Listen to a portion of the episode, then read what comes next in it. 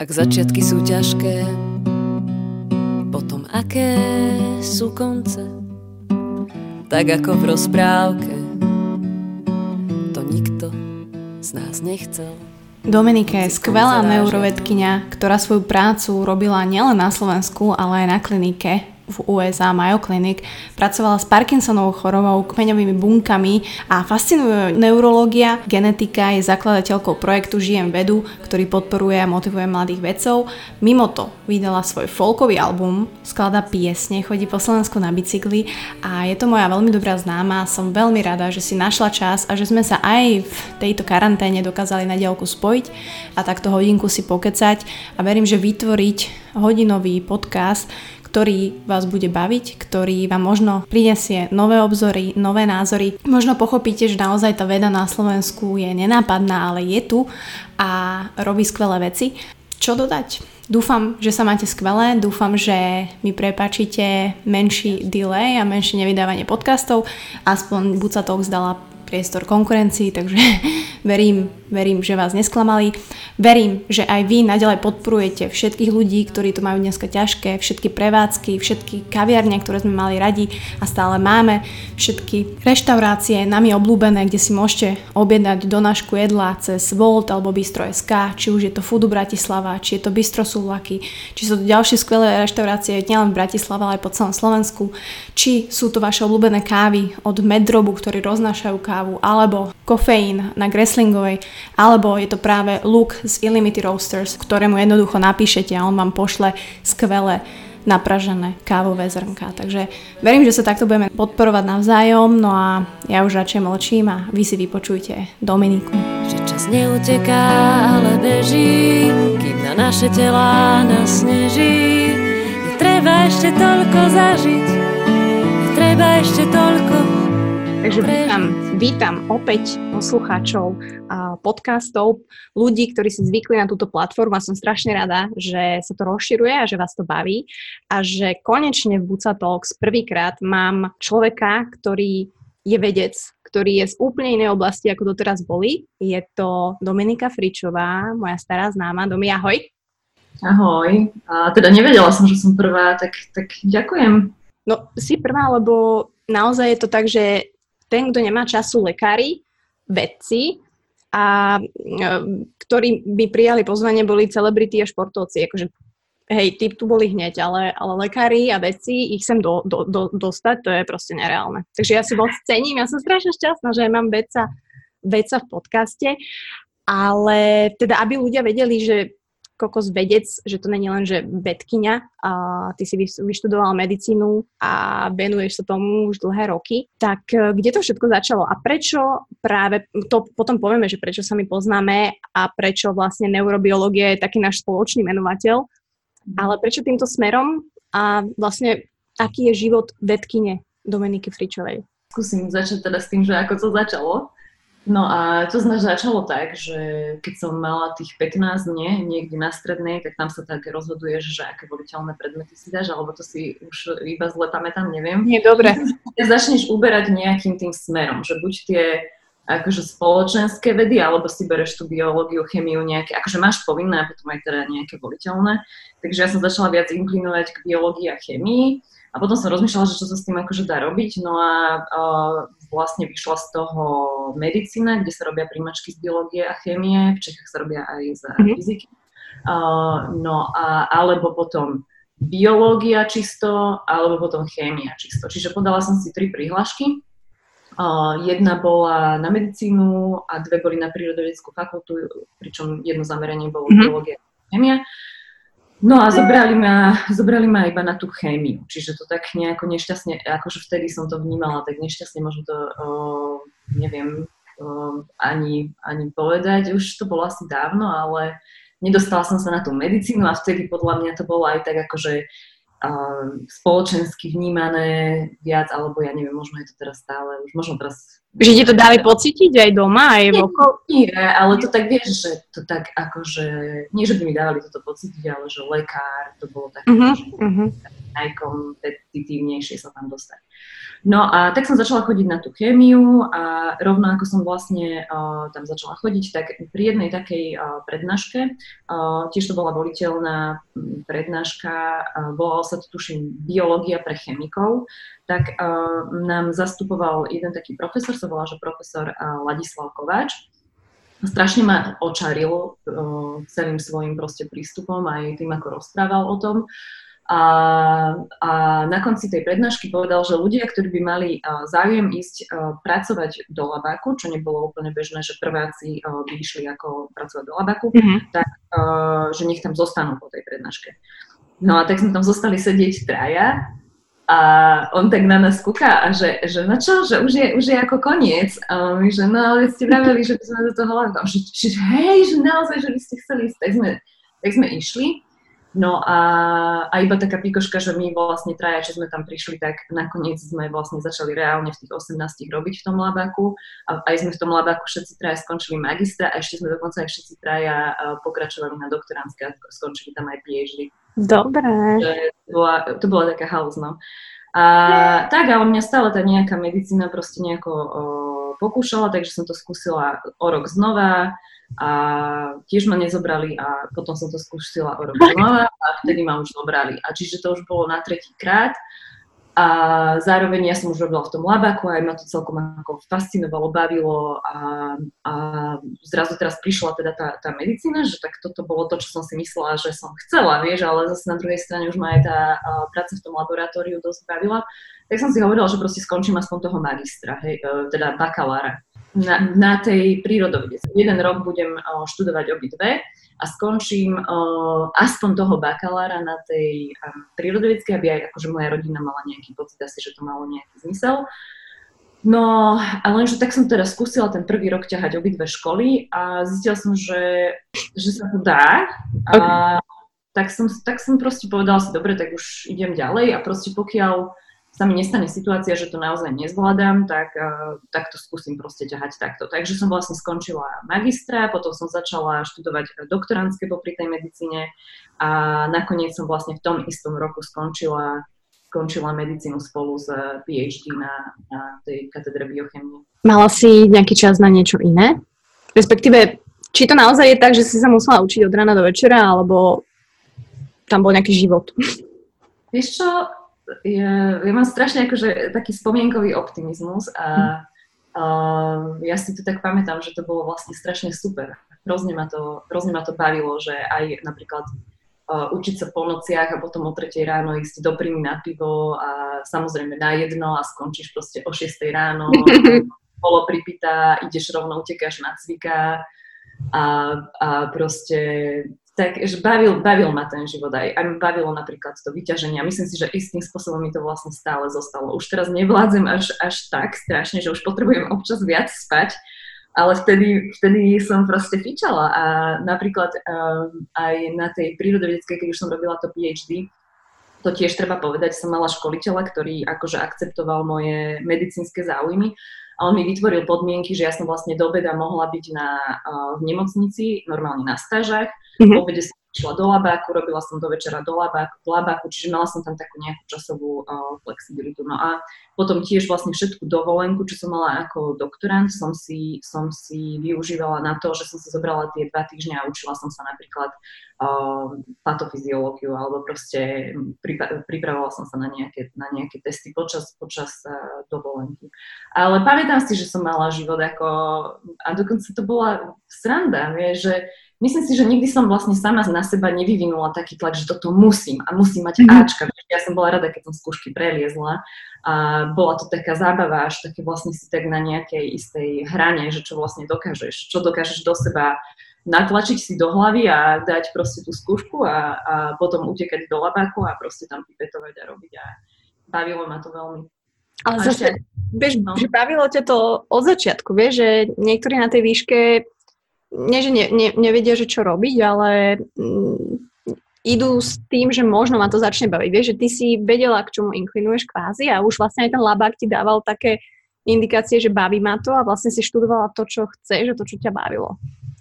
No hej, ale tak napríklad ja som to až tak nevedela. Ja som vedela, že tak ma zaujíma viac uh, napríklad chémia ako ten spoločenskovedný, alebo jak sa to volalo, také nejaký proste predmet. To som vedela, že viac inklinujem k tomuto, ale ja som napríklad nevedela, že ma to bola baku bude baviť. Až keď som tam vlastne prišla, zrazu som, zrazu som zistila, že, že vlastne hľadám na odpovede na otázky, na ktoré nikto nevie odpoveď, tak to ma tak strašne, akože bolo to niečo také istým spôsobom ako keby vzrušujúce a a, ale ja som to zistila až tam v tom labaku, ja som to nevedela dopredu, že ma to bude baviť. A takisto som si myslela, že tá medicína ma bude možno viac baviť, ale vlastne v konečnom dôsledku som zistila, že viac ma baví hľadať tie odpovede na otázky, ako, ako už akceptovať nejaké zabehnuté mm. procesy a stratégie. Za svoju dlhú kariéru úspešnú si našla nejaké odpovede? Uh, reálne na nejakú otázku? Vieš, že, že si že si reálne na niečo prišla, alebo niekto, alebo vašim výskumom, alebo prišli ste na niečo, že oh, aha, tak toto je, ak môžeš povedať. Jasné, jasné. No, no podľa mňa tam veľa takýchto strašne, takýchto oba, o, objavov, že o, aha, vieš, proste uh, len, len, len ako keby taký bež, bežným, bežným ľuďom to možno nepríde také, tí bežní ľudia chcú proste liek na rakovinu, liek na neviem, Parkinsonovú chorobu. A pokiaľ ty nemáš ten liek, tak to majú taký pocit ako keby, ako keby, že no tak čo si ty, čo si ty urobila, vieš, ale Ale tam sú také vlastne uh, parciálne mini objavy, ktoré istým spôsobom rôznymi stratégiami z rôznych labákov môžu práve viesť k tomu lieku, uh, ktoré mňa akože bavia a, a fascinujú. No a tak akože neobjavila som ešte liek na žiadnu chorobu, ani proste som nezmenila pohľad uh, sveta na, na zmysel života, ale uh, áno, napríklad zistujeme, že ako fungujú niektoré procesy v bunkách uh, od, uh, od starších ľudí, ako fungujú v bunkách od mladších ľudí. A potom toto vlastne celé prepájame s nejakými uh, ochoreniami, ktoré sú spojené práve s vekom. A sú to také niekedy fakt, že také, také maličké veci, ale, ale je to fascinujúce, keď ty vidíš, že aha, je tam rozdiel, že naozaj reálne je tam rozdiel aj na tej molekulárnej uh, úrovni, že a, a to už potom vedie ďalej a tak ďalej. No a taký asi môj obľúbený je, že, že a to sa práve stalo na Mayo Clinic, sme takou dosť veľkou náhodou objavili jednu mutáciu, ktorá uh, vyzerá, že by mohla aktivovať jednu dráhu, ktorá je deaktivovaná alebo menej aktívna pri Parkinsonovej chorobe. A to bolo tiež strašne fascinujúce to zrazu, zrazu vidieť, že že wow, ty vole, že to je proste úplne, že namiesto takého tenučkého pásiku tam máš zrazu takú šajbu a že čo, vieš, a, to, a toto je tá krása uh, tých objavov, lebo ty si v tmavej komore a vyvolávaš tam nejaký film z uh, nejakej proste uh, techniky a, a ty si ten prvý človek, čo to proste vidí, že, že potom akože si tak pretrieš oči, že, že či si nespravila chybu a opakuješ to a zase je to tam, tak to je úplne krásne. Wow. Čiže, čiže tvoja veda, alebo teda vedu, aby aj posluchači vedeli, ktorú robíš ty, je to stále vlastne tá neurobiológia, to, čoho si sa ty vlastne pustila, čo ťa vlastne aj bavilo, nie tá neurológia a potom si prešla do tej neurobiológie, alebo je tam aj niečo iné? No, ono to tak je vlastne, ty si stále vystavovaná počas tvojej uh, kariéry za rôznym, rôznym projektom a niektoré ťa proste zavedú aj inde.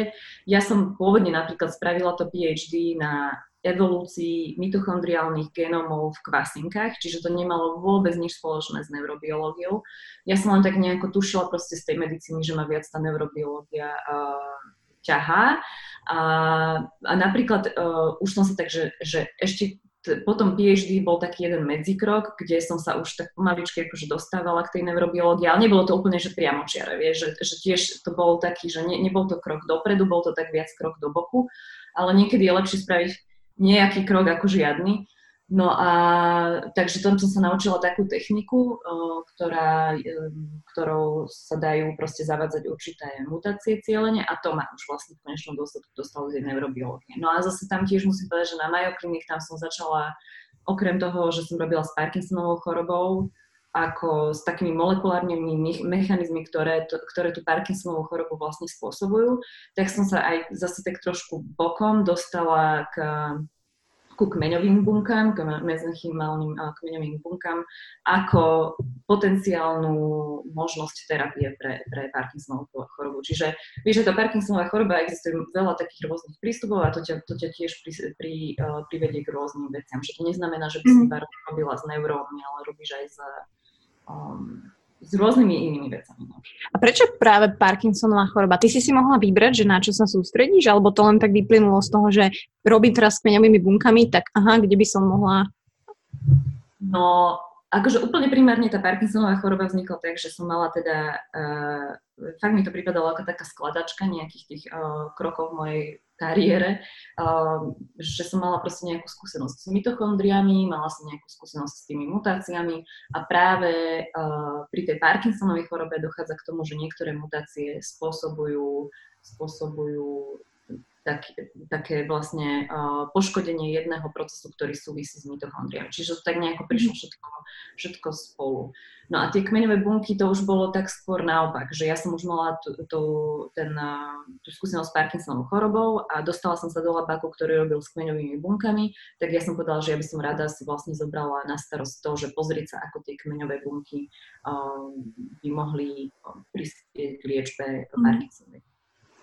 To je tam jeden fascinujúci jav u tých um, kmeňových buniek, to málo ľudí vie, že bolo sa, dokázalo sa, že tie kmeňové bunky, oni vlastne slúžia ako donor mitochondrií.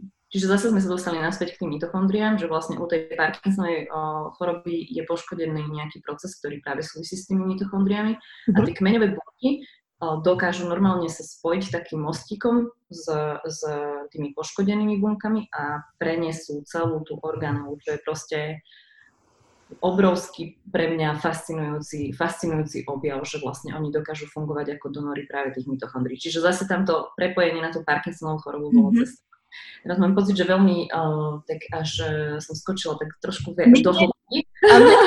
Mňa to baví, lebo však tak uh, ja samozrejme tiež riešim neuro a sam, Honza má inú neurodegeneratívnu chorobu, ale tiež sme riešili kmeňové bunky a bolo by si možno prekvapená, koľko veľa ľudí je so mnou v kontakte, ktorí takisto skúšajú kmeňové bunky, nielen tu v Malackách napríklad, alebo po svete, tým, že ja som v tej komunite ALS a tak ďalej. Čiže mňa toto veľmi baví, takže uh, veľmi, veľmi dobre, ale tie kmeňové bunky, uh, oni vedia pomôcť aj v iných neurodegeneratívnych chorobách, alebo je to preukázané len u Parkinsona? No, není to ani u Parkinsona poriadne preukázané, to je iba taká, stále, stále je to na úrovni nejakej teórie. A áno, oni dokážu, akože to až až je to istým spôsobom smiešne, pretože, pretože to vyzerá ako taký univerzálny všeliek na, na, na všetko, pretože mm. majú obrovitánsku regeneratívnu uh, schopnosť, čo ich robí strašne zaujímavými na liečbu pomaly všetkého. A, a proste je to, je to opäť strašne, strašne zložité. Ono, ono vo vede mám taký pocit, že neexistuje taká strašne jednoduchá odpoveď na, na tie veci. Ono to môže byť buď takto, alebo takto, alebo takto, alebo takto. A s väčšinou, väčšinou tá pravda je, že to je vlastne ako keby všetko. Vieš, len, len pri rôznych choreniach sa dejú trošku rôzne veci a preto vlastne o, tie kmeňové bunky môžu pomáhať trošku inými mechanizmami. Ale neexistuje, že áno, to je jediný spôsob, ktorým fungujú a fungujú len na toto proste. Oni fungujú rôznymi spôsobmi a na rôzne veci rôzne proste. Rozumiem. Toto všetko ale si robila teda v Amerike na Floride, na Mayo Clinic, a jedna z najprestížnejších, ak nie najprestížnejšia. A aké je to, ako sa vedec dostane do tej Ameriky na najlepšiu kliniku a s tým, že s tým, že bolo to niečo, s čím si ty rátala, alebo sa to stalo len tak, že OK, a som na Floride Mayo Klinika, let's do this shit.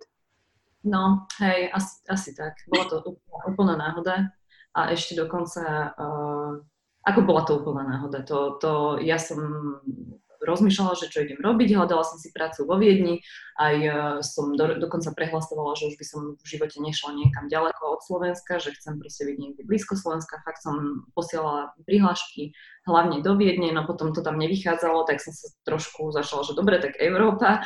No a potom som popri tom hľadaní našla jeden inzerát a bolo to, ako som spomínala, vlastne zrazu mi to prišlo, že wow, že toto úplne strašne sedí na, na akože môj background že ja neviem, neviem, koľkým ľuďom sa toto v živote stalo, ale predstavte si, že, že si proste hľadáte robotu a zrazu vidíte inzerát a to ako keby tam bolo napísané vaše meno, napriek tomu, že toho človeka ako ne, nepoznáte. Hej?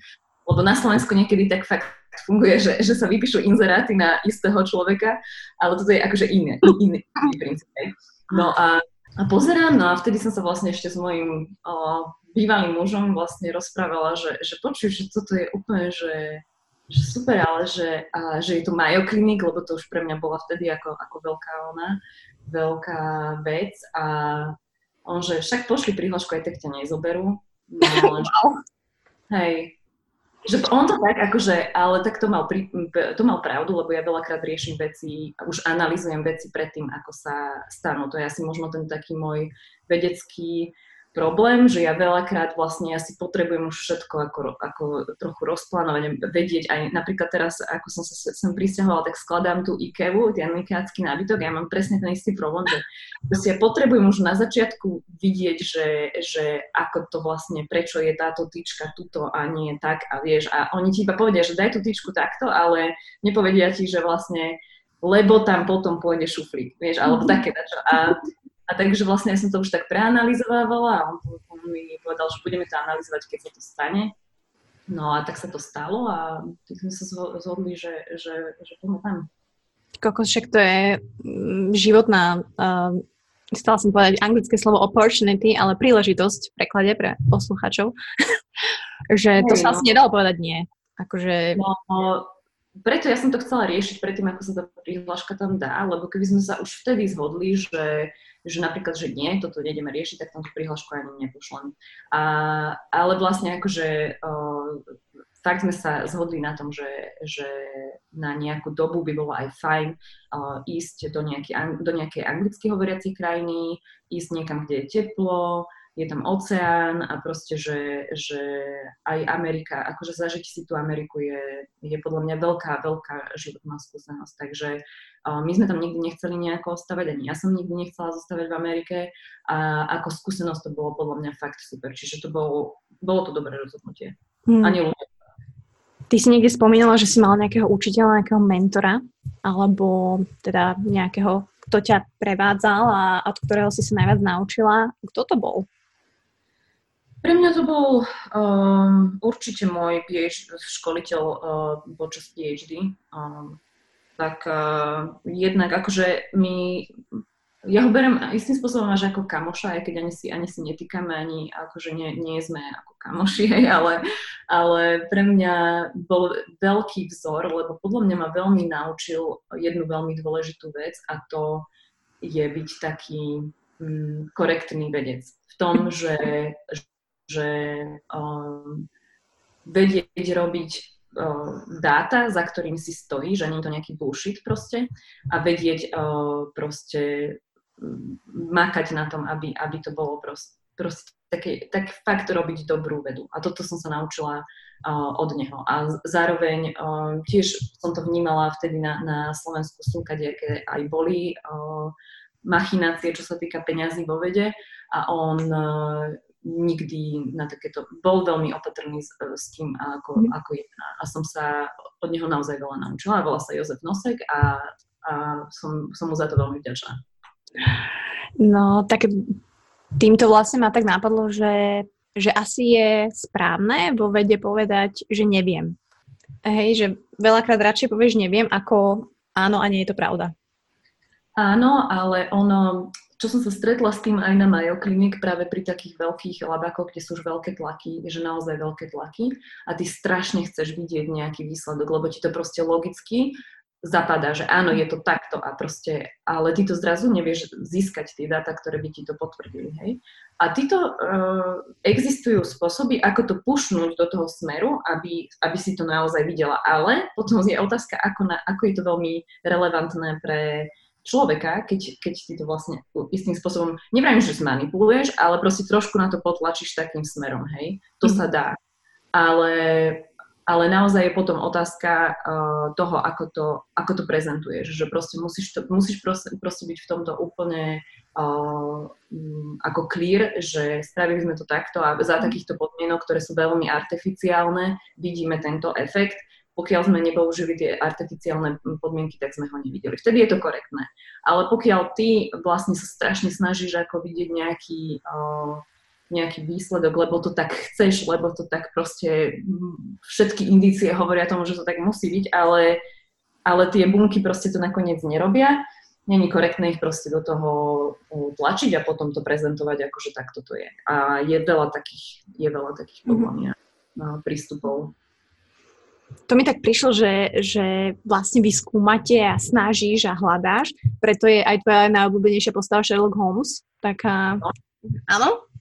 že také, že detektívne, nie? Že tak vlastne vy ste taký detektívny, ale taký, že v reálnom živote kokos, pretože na vás závisí dosť veľa a aj ďalších generácií, keď to tak poviem, pretože mm, je to tak.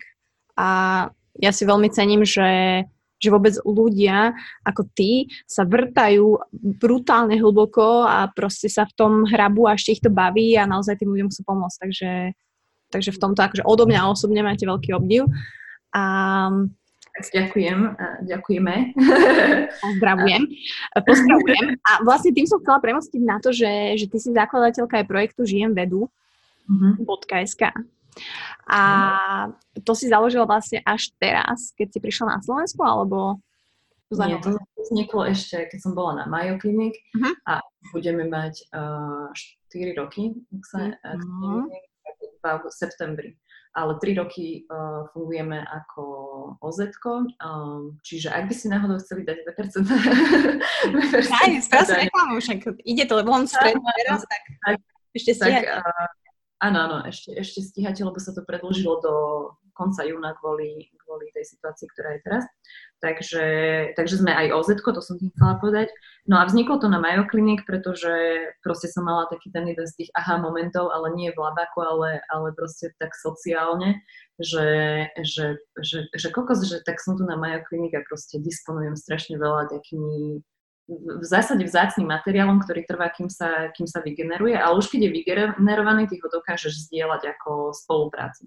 Mm-hmm. Že to by bolo strašne super, že pomôcť tomu Slovensku, Takže vlastne títo ľudia, ktorí, ktorí robia na takýchto bohatých inštitúciách, by vlastne pomáhali študentom zo Slovenska alebo pri stážach, alebo proste pri, pri rôznych iných veciach, čiže vlastne ich tak prepojiť. A ja za tým mám ešte taký tajnejší plán do ďalekej budúcnosti. Ja, ja dúfam, že žijem vedu bude fungovať na prilákanie tých ľudí zvonka späť domov aby, aby sa tá slovenská veda naozaj dostala na tú svetovú úroveň, pretože tí ľudia sú a raz, raz tu bude aj infraštruktúra, aj peniaze, aj, aj, aj e, proste prostredie na to, aby robili tú naozaj, naozaj špičkovú vedu tu a potom ich bude treba, aby sa, aby sa vrátili. A akože to je taká moja nejaká vízia, že proste žijem vedu bude, bude raz uh, naozaj pomáhať uh, týmto ľuďom, aby sa mohli realizovať aj na Slovensku. Mm-hmm. Veľa z nich odišlo kvôli tomu, nie preto, že, že a to ja naozaj poznám veľa mojich spolužiakov a tak ďalej, uh, odišli, uh, pretože je to vyslovene existenciálny problém. Tu keď zarobíš, ja neviem, 800 eur uh, mesačne, a ani, ani sa veľmi, ja neviem, akože to si teraz vymýšľam, lebo neviem presne, aké sú platy, mm ale je to vyslovene existenciálny problém, že ty tú vedu ani nemôžeš, ani nemôžeš proste robiť na Slovensku. Takže oni, tí šikovní, alebo aj, aj akože nehovorím, že iba tí ošikovní, alebo tak, ale tí, čo chcú robiť vedu a naozaj sú motivovaní, uh, museli, museli odísť a myslím si, že keby sa tu vytvorili podmienky pre nich, aby mohli byť doma, blízko k svojim rodinám a koreňom, tak by, tak by sa rádi vrátili. Takže ja dúfam, že žijem vedu raz bude fungovať aj takto. No, a te, akože kokos dúfam aj ja.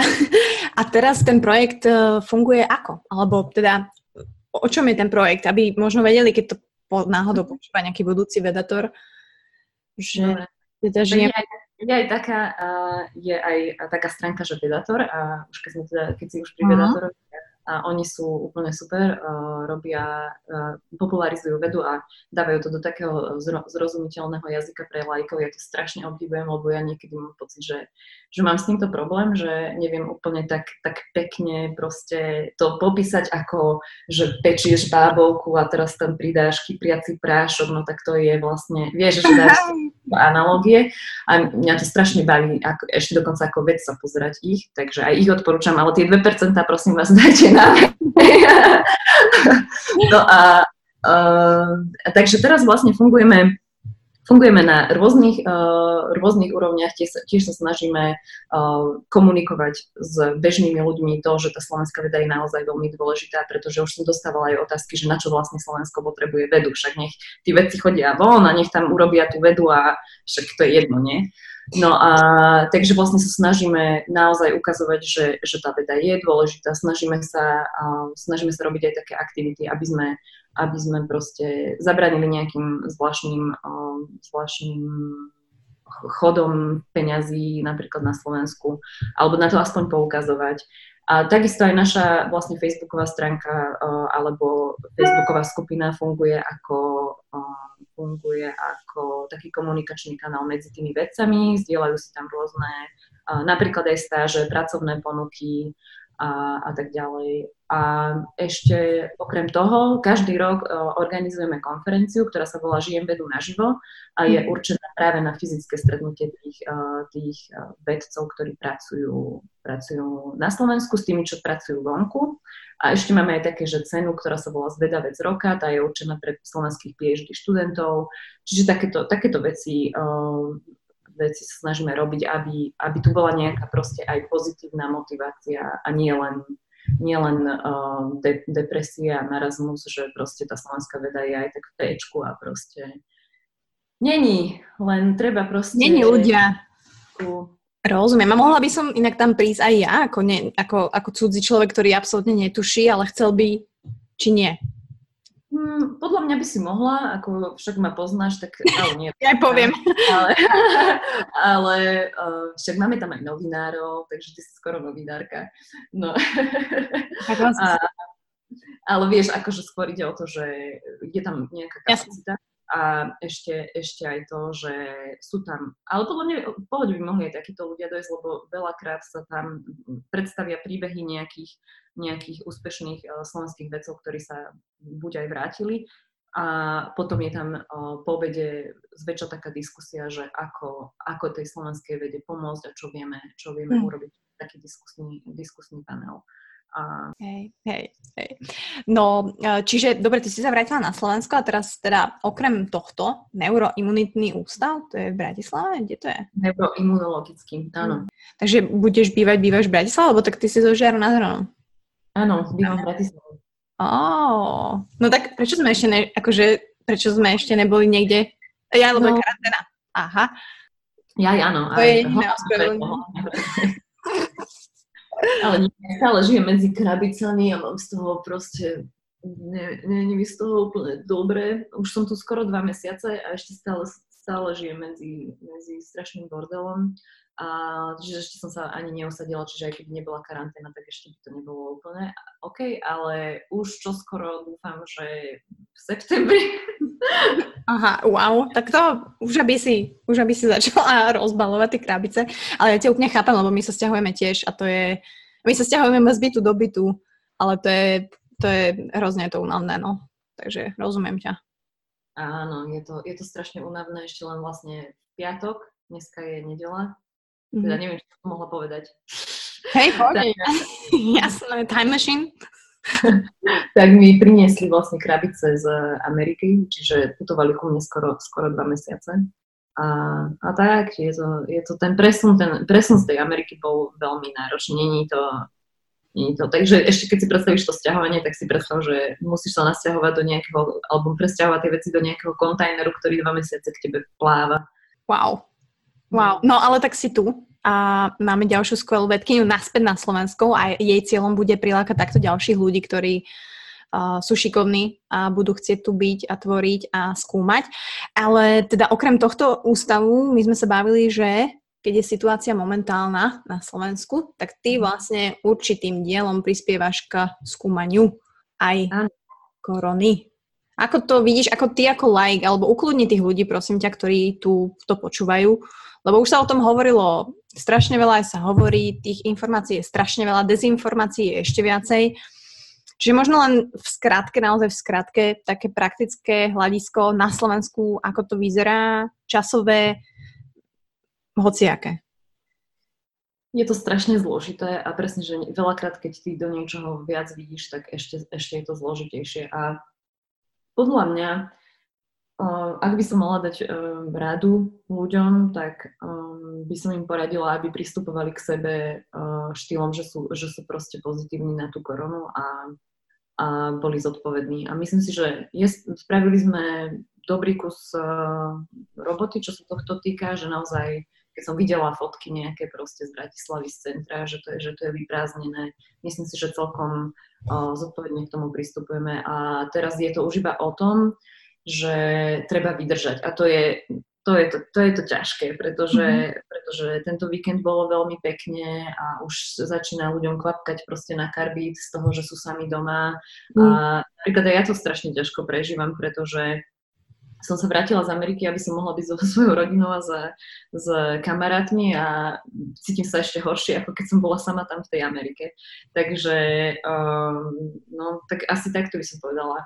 Určite si myslím, že ako není, není dôvod uh, sa, sa, lebo už som mala aj takých kamarátov, ktorí, ktorí uh, majú pomaly až panický strach o to, o to mm-hmm. zónku, tak to, to zase uh, treba, treba naozaj, ja mám takú teóriu, že ako ty, ak ty dokážeš sama za seba zodpovedne povedať, že si spravila uh, všetko preto, aby si zostala safe, tak, uh, tak musíš byť proste v kľude a nemôžeš, nedá sa nič viac. Každý za seba musí zodpovedne proste k tomu, k tomu pristupovať. A ja pomáham pri testovaní, čiže vlastne vidím, ako sa to tam vyvíja. Je to, je to veľmi tiež uh, taký zložitý proces ešte aj v tom, že sa menili vlády a, a tak mm-hmm. ďalej, ale všetko, všetko ide, myslím si, že sa to z takého nejakého proste chaosu začne byť oveľa viac organizovanejšie a bude oveľa jednoduchšie identifikovať jednotlivé kroky, ktoré, ktoré, sú, ktoré treba vylepšiť. A momentálne je tých krokov, ktoré sa dá, dajú vylepšiť strašne veľa, čo vlastne spôsobuje práve taký nejaký chaos, ale verím, že sa identifikujú tie, ono sa to volá, že bottlenecks, že, že vlastne tie úzke hrdlá toho celého procesu a bude sa prioritizovať a sústrediť práve na, na tie časti, ktoré sú tie slabé v tom, v tom reťazci, dajme tomu tej uh, diagnostiky. Ale tak no, zodpovedala som. Čiže niekedy sa ja rozprávam, vieš, ako tým, že som taká izolovaná. Nemám nie, nie, však to je na podcaste, na podcaste je práve toto super, že sa vieme takto spojiť, ako ja som tiež izolovaná, čiže ja preto rada sa rozprávam s ľuďmi, že je dobre ťa vidieť, aspoň na diálku.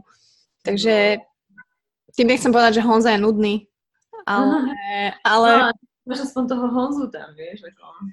No, No, ale tak jeho, napríklad jeho tiež chránim, pretože on tiež má svoju diagnozu a je to, není, není úplne, že zdravý človek, čiže ono to treba naozaj pristupovať aj ja vlastne vždy, keď prídem zvonku, tak kvázi naozaj sa vyzlečem, uh, idem si všetko umyť, uh, rúška premarím a, a proste snažím sa maximálne, aj keď som mladá, vitálna mladá žena v najlepších rokoch.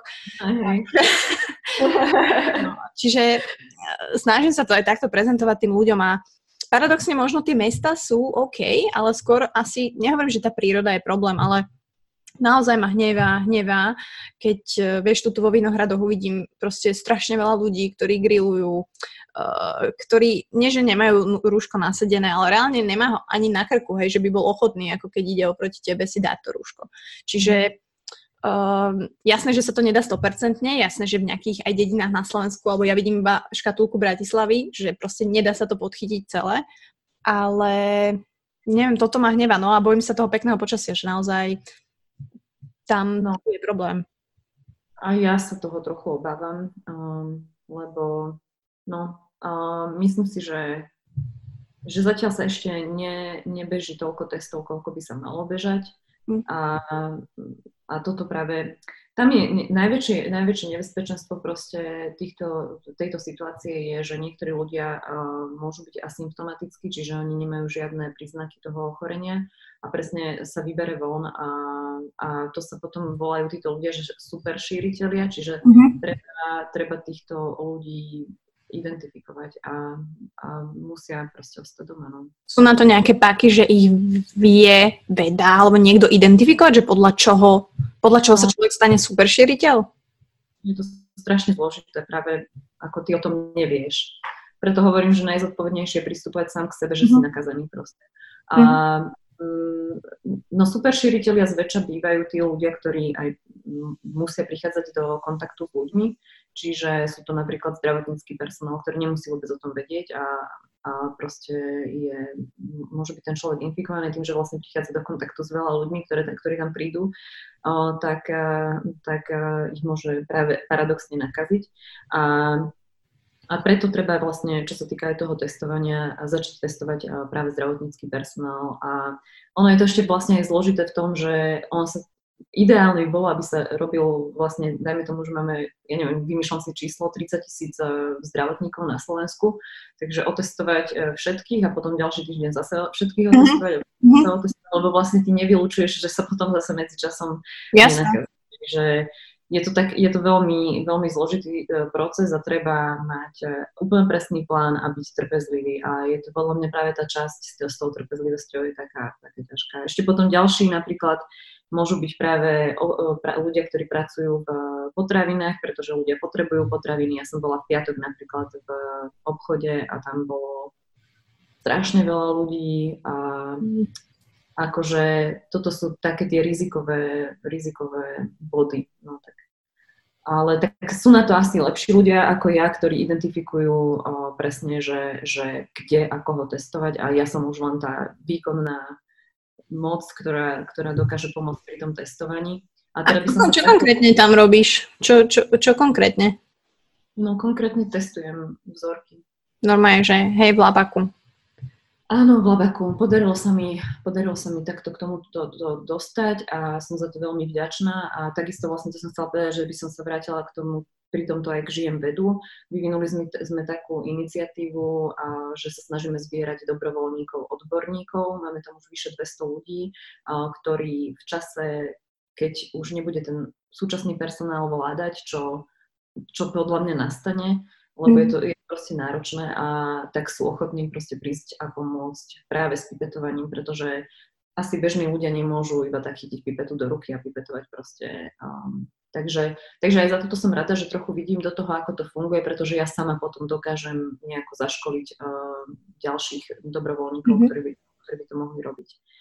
No, takže... Wow, dobre, no super. Akože... Je dobre na tom, na tom Slovensku mať tú vedu.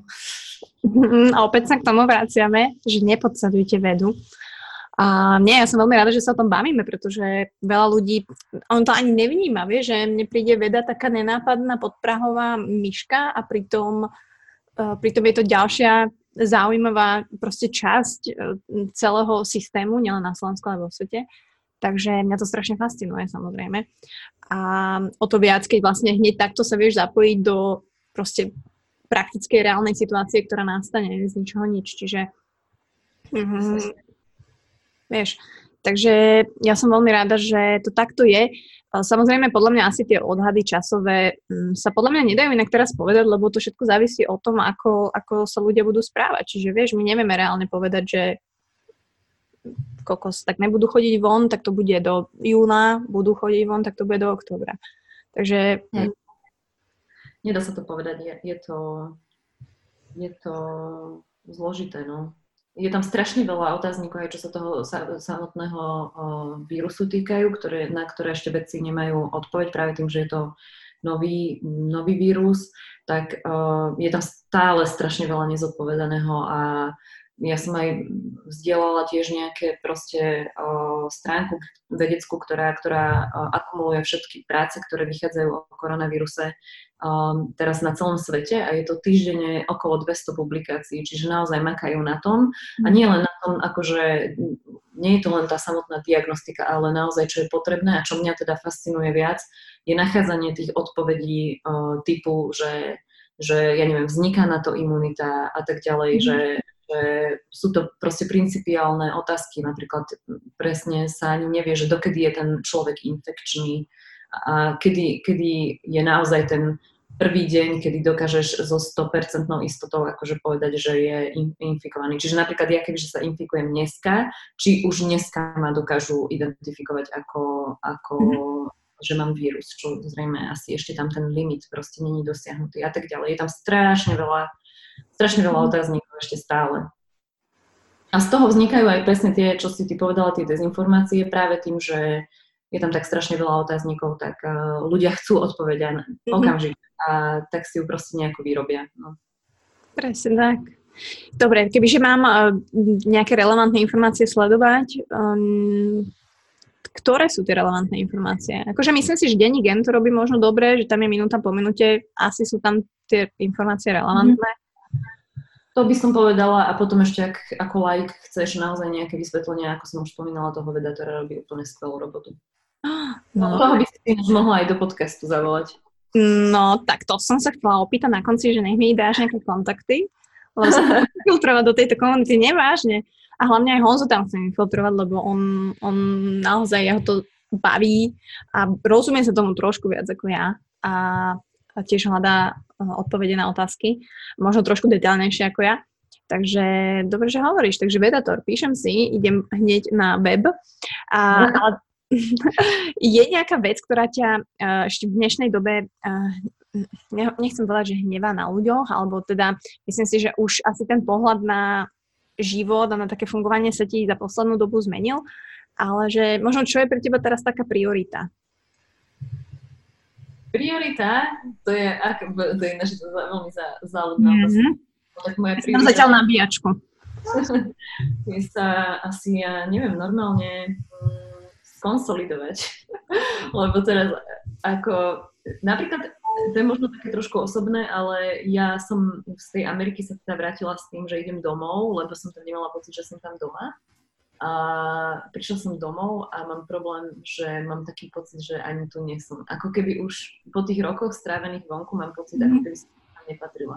Nepatrím ani tam, nepatrím ani sem a a toto je také asi, to by mala moja priorita, akože napriek tomu, že viem, že tu chcem ostať, aj viem, že akože som, som šťastná, aj, aj akože všetko OK, ale mám taký pocit proste, že ono tým pohľad, že si, že si tak vonku, tak sa ti zmení naozaj pohľad na strašne veľa vecí a strašne veľa vecí ma tu prekvapuje, akože nie len, nie len zlom, hej, aj, aj, dobr, aj dobré veci, že sa že ma to niekedy prekvapí. Ale um, proste už máš tak nejako deformovaný ten, ten pohľad, alebo možno nie je deformovaný, ale inak sformovaný. A tak toto by, toto by som si chcela tak nejako si tak nájsť svoje miesto um, vo svete. Akože tak mentálne. To teraz znie, ako keby som bola úplne mimo, ale... Je v pohode, všetci sme už vyše 14 dní v karanténe, takže máme pekne. No, presne, toto. Nie. Ale napríklad, keď vypetujem tie vzorky pri tej diagnostike, tak som naozaj šťastná. Ja, že napríklad neviem poskladať ikeackú oné poličku, ale, ale keď vypetujem, tak, tak som šťastná. Všetko je ako má byť. Môže to byť aj tým, že reálne ja to stále hovorím, že, že robiť niečo pre druhých, že taký ten, že sharing a proste giving, alebo ako by som to povedala po slovensky, že to je to, čo človeka podľa mňa náplňa vieš, že aj tá tvoja práca, proste každá jedna, neviem, pipeta, každé jedno pozrietie, že nerobíš reálne pre seba, že teraz ja budem mať objav, ale reálne proste to robíš pre ľudí a spoločnosť, takže to je podľa mňa na tomto krásne. Takže chápem tvoje šťastné okamihy. Dobre, to som rada, to som rada, že to chápeš. Vieš, no takže mm, nie každý má samozrejme akože uh, toto je jeho priorita, že teraz pomáhať ľudstvu, ale myslím si, že je veľmi pekné a dobre o tom hovoriť a že vlastne aj tým projektom Žijem vedu uh, sa vlastne snažíte šíriť to povedomie a vlastne tých dobrých, kvalitných ľudí uh, pritiahnuť naspäť domov. Uh, pretože možno je to vlastne taká situácia aj ako zdravotníctvo, že proste tu nemáme veľa ľudí a dosť uh, ľudí potrebných na to robiť všetky tieto super veci. Takže som veľmi rada, že to robíš. A ja, je sranda, že každý človek, alebo napríklad ty ako vedec, tak máš proste tú druhú časť seba sa. Ale nehovorím, že teraz, že každý musí mať tú kreatívnu časť, ale kto ste ešte nepočuli Dominikine pesničky, tak myslím si, že by ste mali, pretože mne sa strašne páčia tie texty, pretože sa myslím si, že väčšina v nich nájde a sú naozaj také od srdca a sú proste také reálne. Mne proste od začiatku a každá jedna pesnička mi dáva zmysel. Um, kedy si ty s pesničkami začala? Alebo bolo to len také, že si zistila, že vieš spievať a teraz tak pome si to nahrať? No, to je, ja som mala 7 rokov, keď ma moja mamča dala na gitaru, na takú klasickú gitaru mm. a začala chodiť do ľudovej školy umenia, pretože moja mamina, ona vlastne uh, istým, niekedy suplovala za, za učiteľku alebo učiteľa gitary tam v Žiari nad Hronom. Takže, uh, takže proste ma dala na gitaru a dokonca som chodila k tomu istému učiteľovi, ktorý naučil ju hrať na gitaru. A a tak, no, lenže ja som veľmi až na tak, to vtedy ešte nebolo, teraz máš proste, ja neviem, elektrickú gitaru, basovú gitaru, ja neviem, proste nejaké všetky možné. A vtedy bola iba jediná a to bola tá, tá klasická a mňa to zase tam nejaké proste karuly a karkasy a neviem čo, proste títo nejakí skladatelia, mňa to až tak veľmi nebavilo. No ale potom asi tak v 13 som vlastne uh, objavila uh, kryla, a zistila som, že aha, že tá gitara vie byť aj zabavná, teraz ináč mi to blú chodí. No, Pohode, pozdravujeme psika. No čau. No, že, uh, že tak som, som zistila, že aha, že toto je, že akord, že a to nie je také zložité, vieš, akože už potom, keď tam, one, tam vybrnkávaš proste nejaké uh, skladby, No a tak ma to tak uh, bavilo, vlastne začala som s tým, s tým krylom a potom uh, z recesie som zložila jednu pesničku. sa to, teda refren bol taký, že aj, aj to sa stáva, život nie je len tráva a alkohol. To bolo akože refren pesničky, hej, to som mala 13. A teda som ešte aj skúsenosti s trávou a s alkoholom, ale to prišlo trošku neskôr, ale, to, ale akože toto, vieš, že, že tak nejak sa to stalo proste. A tak som zložila takú vtipnú pesničku a potom som zložila možno ďalšie, už potom prestali byť vtipné. Tak pokiaľ sú vtipné pre teba minimálne, tak... Uh... Nie, nemyslím si, že ja som taký ten človek, čo, čo robí uh, vtipné pesničky. To, neviem, tak to tak cítim. Veľa ľudí mi hovorí, že moje pesničky sú veľmi smutné a že ich to nebaví počúvať práve kvôli tomu, lebo je Fakt? Mm-hmm. To mi ti niekto povedal, že to, to nebaví? Hej, hej, a veľakrát na koncertoch sa to stáva, že mnou, že a vám sa čo stalo, vieš, že si vidíš. A, a, a ja to tak proste neviem. A, to je, ja to nevnímam smutne. A podľa mňa, napríklad môj obľúbený uh, spevák, akože asi by som povedala normálne, že najobľúbenejší môj autor je Damien Rice a podľa mňa jeho pesničky sú smutné a ja to na to milujem proste. Ten, ten smutok, hmm? proste, mňa smutok je nejak súčasťou nášho života a veľakrát nás smutok dokáže sformovať oveľa viac ako to, uh, keď si šťastná, dokáže proste úplne tebe ukázať, čo všetko dokážeš a, a ja to na tom ľúbim. Ja normálne, že ja ľúbim smutok istým spôsobom, ale nie tak, že by som sa v tom akože bahnila, že teraz som smutná, depresívna, ale ako Vieš, vieš čo myslím. Rozumiem, ja tiež, ako keď sa tak proste cítiš do tej pesničky, tak väčšinou sa nájdeš v tých smutných pesničkách. Um, buďme úprimní. Uh, čiže ja to úplne chápem, ale ty si mala dokonca aj nejaké turné po Slovensku na svojom bicykli? No hej, to už bolo dávno, to už bude... Jasne. No.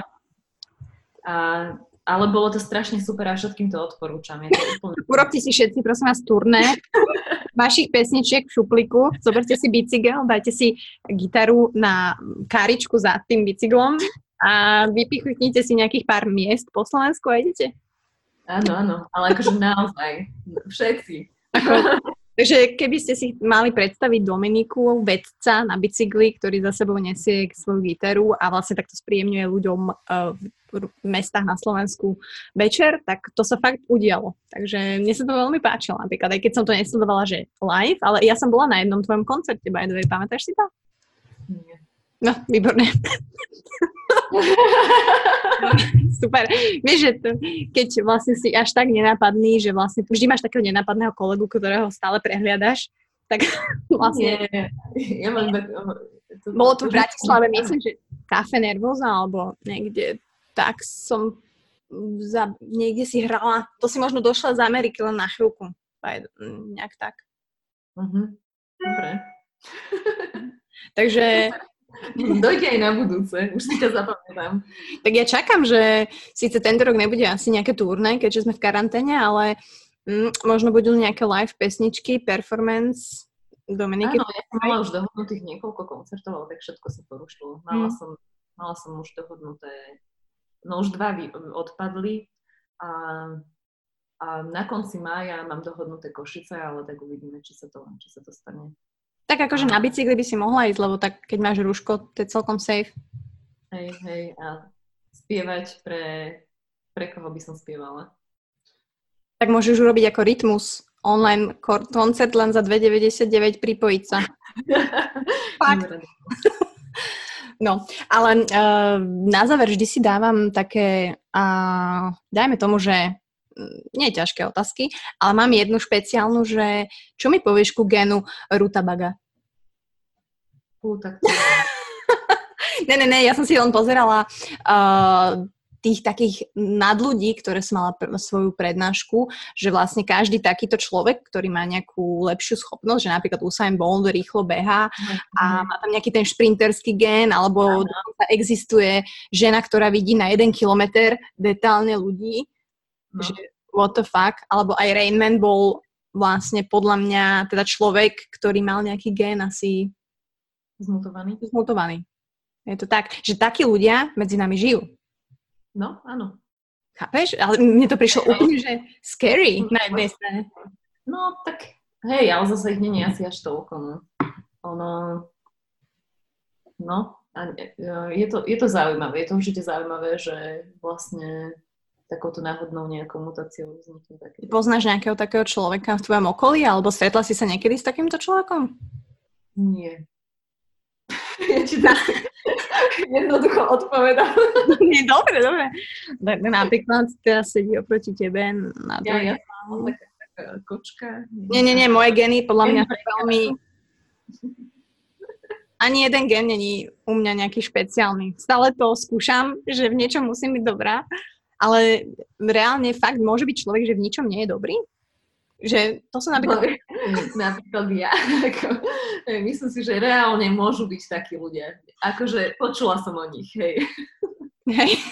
Robia napríklad podcasty. No, keď už, nie. Keď už nič iné. Vieš, ale ako ja som na sebe, takže nejde mi ani rýchlo behať, nejde mi ani dlho behať, nejde mi ani matematika, nejde mi ani si zapamätať dobré veci. Uh, potom, kde som sa ešte hrabala, že však musím v niečom byť dobrá, tak som začala robiť aspoň podcasty, ale vieš, že reálne ani z toho fyziologického hľadiska, že u mňa určite žiadna mutácia neprebehla. Pretože... Takže tým opačným smerom. ale dá sa aj, dá sa aj tým opačným smerom? Že sa ti to... Fúha, no, tak sme doma. ale nie, robím si srandu, však určite si, si zvládaš veľa vecí. Ani ja nie som v niečom špeciálna. Á, niekde som čítala, že, že by si si chcela viacej veriť. Uh, stále to tak máš? Že pochybuje? Hej, ale nie kvôli... Ja si myslím, že ja som tak OK. Hej, niekedy... Asi som podľa mňa OK. Že tak ako normálni ľudia, vieš, že mám... Ale niekedy, keď by som chcela napríklad presadiť nejaké veci, alebo, alebo proste... Tak by som si radšej tam... Ako chcela by som tak lepšie sa vedieť presadiť niekedy. Ako v pracovnom prostredí myslíš? No hej, ja myslím si, že ja vždycky uh, tak pristupujem k veciam, ako keby som bola tam menej cenná v diskusii. Mm. Aspoň ja mám taký pocit, akože čo sa týka uh, mňa, že, že asi by som, neviem, že akože neviem to úplne popísať, ale mohla by som tiež byť taká, snažím sa na tom pracovať hlavne na Facebooku, že sa snažím viac predávať v úvodzovkách. Uh-huh. ale není mi, to, není mi to úplne vlastné, ale, ale robím to, lebo niekedy mi to príde, že to funguje tak reverzne, že keď sa tak začneš predávať, tak to tak ťa ľudia cez to budú tak vnímať, ako keby si mala viac sebavedomia. Vie, vieš, ako to myslím? Rozumiem ti, však A, ale, ale napríklad nebolo by mi úplne, úplne vlastné niekam. Aj napríklad som teraz riešila nejaké úrady a že by som tam vyplňovala som žiadosť a napísala som normálne svoje meno bez titulov, hej. No a ona potom si vypýtala môj občiansky a pripísala mi tam všetky tie tituly. A mm-hmm. napríklad toto, že ja to nemám úplne v sebe, že by som pri bežnej uh, komunikácii vedela tak sebavedomo povedať, že viete, ale ja som sa teraz vrátila z najlepšej uh, kliniky na svete a som vyštudovala dve školy a ešte do toho, ja neviem, som zabehla 5 maratónov, alebo proste vieš, že, že Zabehla si 5 maratónov? Hej, hej, ale snažím sa, ale nie naraz, Uh, snažím sa, uh, snažím sa to, robím toto na, na Facebooku, to robím, alebo aj na Instagrame možno, mm. ale v, normálnom, uh, v normálnej komunikácii to uh, robiť neviem a podľa mňa treba nájsť aj takú nejakú zdravú formu, ako to, ako to urobiť, vie, že aby ťa ľudia vnímali ako, lebo potom lepšie rešpektujú tvoje názory proste. Vieš, ako to myslím? Hej, cítila si niekedy uh, možno takú nevýhodu toho, že si vedkynia žena? Um, nie. Nie. Čiže vždy ťa rešpektovali, lebo vieš, niektorí majú možno tie pochybnosti, lebo naozaj nemajú tie vedomosti, nemajú ten knowledge a snažia sa predať niečo, o čom moc nevedia. To není tvoj prípad, lebo ty ten knowledge máš a vieš aj povedať nevieš. Čiže uh, tam ma možno ešte zaujíma, že ty si hovorila, že najviac preceňovaná ľudská vlastnosť je fyzická krása, stále to tak je? No podľa mňa hej. Ja napríklad uh, nedelím ľudí na pekných a škaredých a napríklad aj akože proste keď idem s niekým na rande, tak ho neposudzujem na základe, na základe výzoru. A na základe čoho? Vieš, čo strašne veľa u mňa zohráva uh, úlohu, čo tak pozorujem na sebe, uh, mm. taký nejaký humor proste. Taký trochu nie prvoplánový, že nie, nie proste nepovie, že Joško Mrkvička sa hlási a pani učiteľka ho vyvolá, alebo proste také niečo, ale taký trochu viac sofistikovaný, tam zvy, zvyčajne identifikujem, že, mm-hmm. že, že je ten človek zaujímavý. Mm. Takže fakt, myslím si, že v poslednej dobe ma tak zaujali takí skôr sofistikovane vtipní muži. tak potom akože stand-up comedy, nejaký koncert, vieš, to je ako fú, labužo. No hej, len musím tá izolácia skončiť, aby som, aby som mohla vyraziť na, do ulic. Hej, ale mm, akože, hej, to vnímanie samozrejme toho sebavedomia, tej krásy je téma na veľa hodín. E, možno len zabrdnem na konci, že 5 maratónov what? What? No, akože stále aktívne, stále aktívne behávaš? Alebo behávala si aj v Amerike? Či to bola len tvoja proste obdobie života? Vieš čo, chýba mi to. Bolo to o, vlastne predtým, ako som odišla do Ameriky, som zabehla posledný maratón, potom som už zabehla iba polmaratón raz. A, a pretože tam na tej Floride bolo strašne teplo a proste ja som bola mhm. zvyknutá zabehnúť v pohode 20 kilometrov a zrazu som hen tam vybehla 5 a úplne, že, že strašne ma to zničilo. Toto aj napríklad, um, naučilo ma to napríklad aj to, že, že strašne ťažko sa porovnávajú nejaké výkony. Vieš, že napríklad keď niekto zabehne maratón, ja neviem, v Jacksonville a zabehne maratón niekde, niekde inde, tak sa nedá hovoriť o tých istých časoch, lebo tam tie podmienky mm-hmm. sú úplne, úplne iné. Takže tam som už potom prestala behávať také veľké, dlhé vzdialenosti ale chcela by som sa k tomu vrátiť a preto vlastne mám takého psa, akého mám, lebo chcela by som, aby vlastne dlhé behy behával uh, so mnou. No a hej, ale posledný maratón som zabehla predtým, ako som odišla do, do Ameriky. Mal si nejaký a, špeciálny tréning? No také, čo si stiahneš na internete, proste, že máš pondelok zabehnúť, ja neviem, 5 uh-huh. Kg takýmto paceom. A podľa toho vlastne stiahneš si ten plán na základe toho, aký čas chceš dať, no a potom proste a, a koľko týždňov na to máš a išla som podľa takýchto plánov. Ale v zásade, keby som povedala, tak uh, stačilo tak trikrát týždenne behať a z toho jeden taký uh, beh dávať že dlhý, čo ja som vždycky robila v nedelu uh-huh. a potom, potom som to vlastne každý týždeň navyšovala, dajme tomu o 5 kilometrov a vieš, tak keď začneš na 10, na 10, na 10 a potom najväčšiu vzdialenosť, čo som zabehla v tréningu, bolo dajme tomu 30 a mm-hmm. už potom vieš, že tých 12 nejako proste do, do, dokopeš. Dobre, no, koľko, a... koľko trvala prvá príprava na prvý maratón? Možno dva mesiace. Fakt? Mm-hmm. Ale zase počkaj, akože nešla som úplne, že z nuly, že vôbec nebehávam. Aha. Ja som už behávala také, že, že už som zabehla polmaratón predtým. Aha zabehla polmaratón a potom stále som si bežkala, že nejakých, dajme tomu, 10-20 kilometrov týždenne.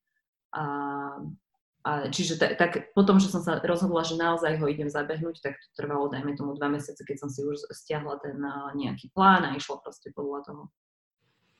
A čo robíš pri tak dlhom behu? Už mňa to strašne fascinuje, lebo ja behám už strašne veľa rokov, ale ja nedokážem, pre mňa je 10 km normálne, to je, to je normálne, ja musím mať na to plán týždeň, aby som to dokázala. Je to strašne dlho pre mňa. No, vieš čo, pre mňa je to taká forma meditácie. Mňa, pre mňa ten beh naozaj reálne začína od toho 15. kilometra. Tých prvých 15 je také, že bože, že čo to robím, čo a potom zrazu ako keby si sa zapla na nejakú automatiku. A toto je zase ďalšia moja taká teória, že teda ľudia sú ako, ako rôzni, hej, a keď sme mali športové lekárstvo na medicíne, tak uh, existuje taká technika, ako ty dokážeš, volá sa to výskokomer, ty dokážeš uh, určiť zastúpenie uh, rýchlych a pomalých svalových vlákien, lebo mm. proste je to geneticky dané, hej. A ja som nikdy nebola dobrá na rýchle, na rýchle, rýchle trate, ja som vždycky bola dobrá na vytrvalosť. Mm. A ja si myslím, že ja proste to musím mať aj nejako geneticky, že to mám tie, tie pomalé, viac, väčšie zastúpenie tých pomalých svalových vlákien a že to ma drží proste nejako ma to drží, no, ako a, a fakt, že vtedy úplne mozog ide, že už prestaneš myslieť na to, že vlastne bežíš. Asi sama so sebou ďalšie dve hodiny a je to, je to fajn, no. Ale zažívala si toto isté aj na tom maratóne priamo? Um, Myslím si, že, že áno, mňa sa strašne baví ten okamih, keď napríklad prvý som zabehla v Košiciach a chystám sa znovu, znovu ísť do Košic, lebo tam sú dve kolečka a vlastne to prvé kolečko, tam je strašne veľa ľudí, lebo všetci bežia polmaratón a zrazu mhm. teraz akože tam si oni ľudia odpoja a ty už zrazu si v takom tom vyprázdnenom priestore a um, je, to, je, to, je to vtipné, akože možno, možno je to trochu iné tým, že sú ľudia okolo, hej, mhm. Zatiaľ, čo bež, behávaš uh, to v príprave, tak tam nikto ťa nepozbudzuje alebo tak. Ale zase potom je to také vtipné, keď tam vidíš kadejaké tie, vieš, to, to ty bežíš s tými ďalšími ľuďmi a každý z nich má taký ten svoj osobný príbeh a osobný boj v rámci toho maratónu. A to je niekedy tak, že a to robím aj normálne, že ja si tak vymýšľam príbehy o ľuďoch. Napríklad, keď niekoho vidím v kaviarni, vieš, ale tak, alebo tak. Takže tak si potom začnem zamestnávať mozog tým, že si tak akože vymýšľam príbehy, že napríklad keď niekto fučí strašne, tak ho volám, že kompresor, že no, teraz, teraz musím predbehnúť tohto kompresora, lebo proste sa zblázním toto počúvať ďalšie dve hodiny a tak.